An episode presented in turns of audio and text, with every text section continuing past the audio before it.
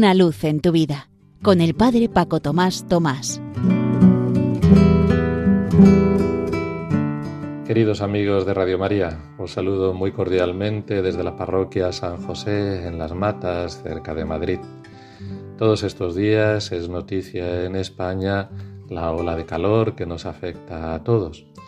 Y me hacía recordar, por contraste, a el hermano Rafael, San Rafael Arnaiz Barón, cuando en la trapa de San Isidro de Dueñas en pleno invierno, pelando los nabos le salían sabañones, él aprovechaba para dialogar con el Señor recitando el cántico de Daniel, fríos y heladas, bendecida el Señor. Pues nosotros, por contraste, podíamos añadir un versículo también a ese cántico de Daniel, pero refiriéndolo al calor y que nos sirviera también para alabar a Dios.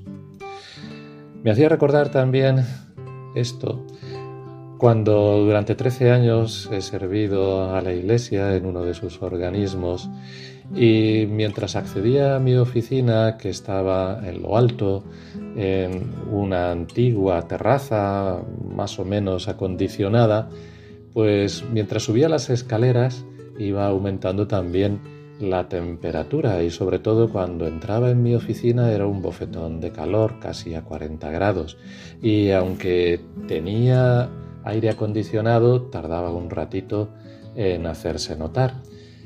Y precisamente porque coincidía con los primeros días del mes de junio, mes del corazón de Jesús, a mí me servía para decirle al Señor, Sagrado corazón de Jesús, horno ardiente de caridad, ruega por nosotros, como reza una de las letanías.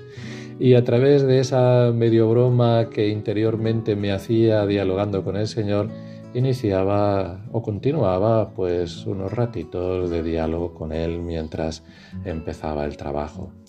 A la vez también aquí en esta parroquia por las noches me estoy encontrando estos días con 33 grados, con lo cual es difícil conciliar el sueño. Y aunque ante anoche me prestaron un pequeño ventilador, la verdad es que se hace difícil conciliar el sueño.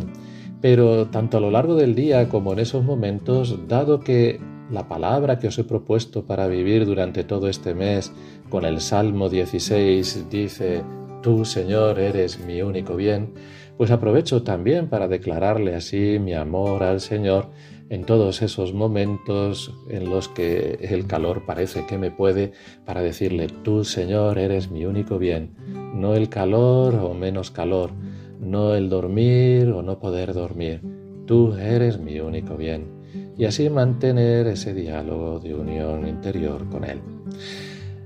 A la vez también esto me hacía darle gracias al Señor porque en la casa parroquial en la que viví durante los últimos cinco años sí que había aire acondicionado y durante el día se podía mantener una temperatura en el interior más o menos asequible que luego por la noche permitía también dormir más o menos. Así que me servía para alabar al Señor y agradecerle.